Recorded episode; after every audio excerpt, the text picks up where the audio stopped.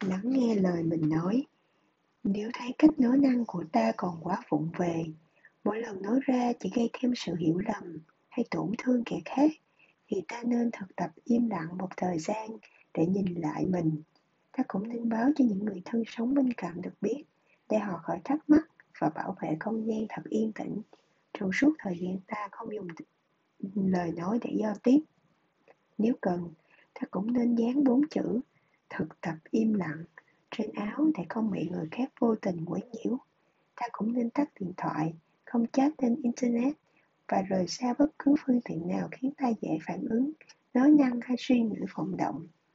Trong trường hợp quá cần thiết, ta chỉ nên viết xuống tờ giấy, chứ đừng vội vàng mở lời. Bởi ta đã quyết tâm thực tập viết im lặng tuyệt đối trong suốt ba ngày hay một tuần lễ, để nhìn lại và sửa đổi cảm xúc ham thích nói năng ngôn từ thường sử dụng và cả thái độ ứng xử của ta trước đây. Trong suốt quá trình thực tập, ta cần phải vớt lại công việc để có nhiều cơ hội đối diện với tâm mình và quan sát chúng sâu sắc hơn. Nếu không khéo, vô tình ta lại dùng công việc để giết bớt khoảng thời gian thực tập im lặng, thì ta sẽ làm sai lệch mục đích. Trong khi làm việc gì, ta cũng nên cố gắng làm chậm rãi hơn bình thường một chút để quan sát thái độ của ta đang phản ánh lên công việc ấy. Ta nên tập mỉm cười mỗi khi nhìn thấy được những cảm xúc đi ngang qua hay những ý niệm phát sinh trong tâm tưởng, kể cả khi chúng thúc giục ta nói năng hay hành động. Ta cần có một cuốn nhật ký để ghi lại tất cả những chuỗi phản ứng đó, nhất là khi ta muốn lên tiếng để phản ánh về điều gì. Dù đó là những ý nghĩ đen tối xuất hiện từ những ngọn ngách sâu kín khi có chút năng lượng quan sát, ta nên nhìn vào thói quen tự mãn hay độc tài của mình. Vì những phiền não đó thường là nguyên nhân chính khiến ta không thể nói năng dễ thương.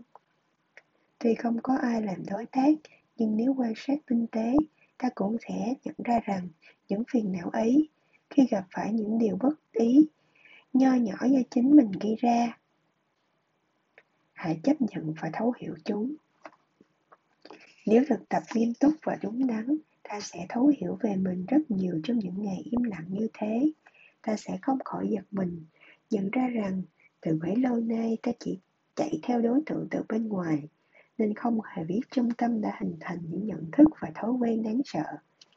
Ta đừng cho rằng mình chưa hề kinh thường ai, nhưng ta không biết tại sao mình lại thiếu kính, kính trọng khi nói chuyện với những kẻ yếu hơn mình cũng như ta luôn nghĩ, mình đâu có căm ghét người ấy, nhưng ta vẫn không hiểu sao mình lại không thể nói lời nhẹ nhàng với họ như khi trao đổi với bạn bè hay khách hàng.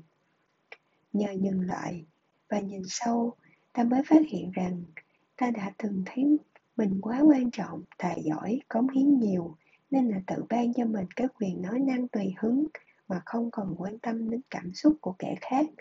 Cũng vì sự ích kỷ nên ta đã không quyết tâm từ bỏ thói quen nói năng cộc cằn, thô lỗ để đem tới năng lượng bình yên và tươi mát cho những người thân xung quanh mình. Dù họ đã khẩn thiết yêu cầu ta không biết bao nhiêu lần, khi bắt đầu nói trở lại, ta nên giữ tốc độ chậm rãi để kịp nghe rõ từng câu, từng chữ và quan sát được thái độ của chính mình. Thi thoảng, cũng nên dừng lại để nhìn kỹ dòng cảm xúc và tâm lý nếu ta thấy mình đang nói năng tăng tốc thời gian đầu có thể ta sẽ hơi khó chịu. Vì trước đây ta chỉ quen nói tùy hứng hoặc nói cho xong để diễn đạt được mục đích.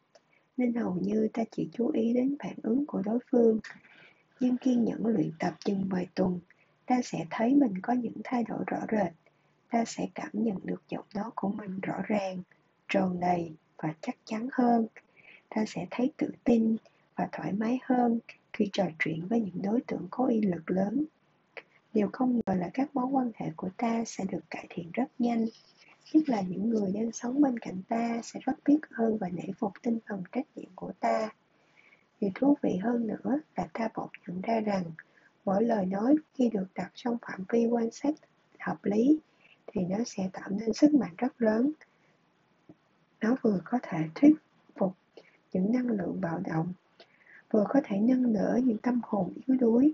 Cho nên, một lời nói đẹp, chân thành có tính chất xây dựng niềm tin yêu chính là đóa hoa thơm ngát trong khu vườn văn minh của nhân loại.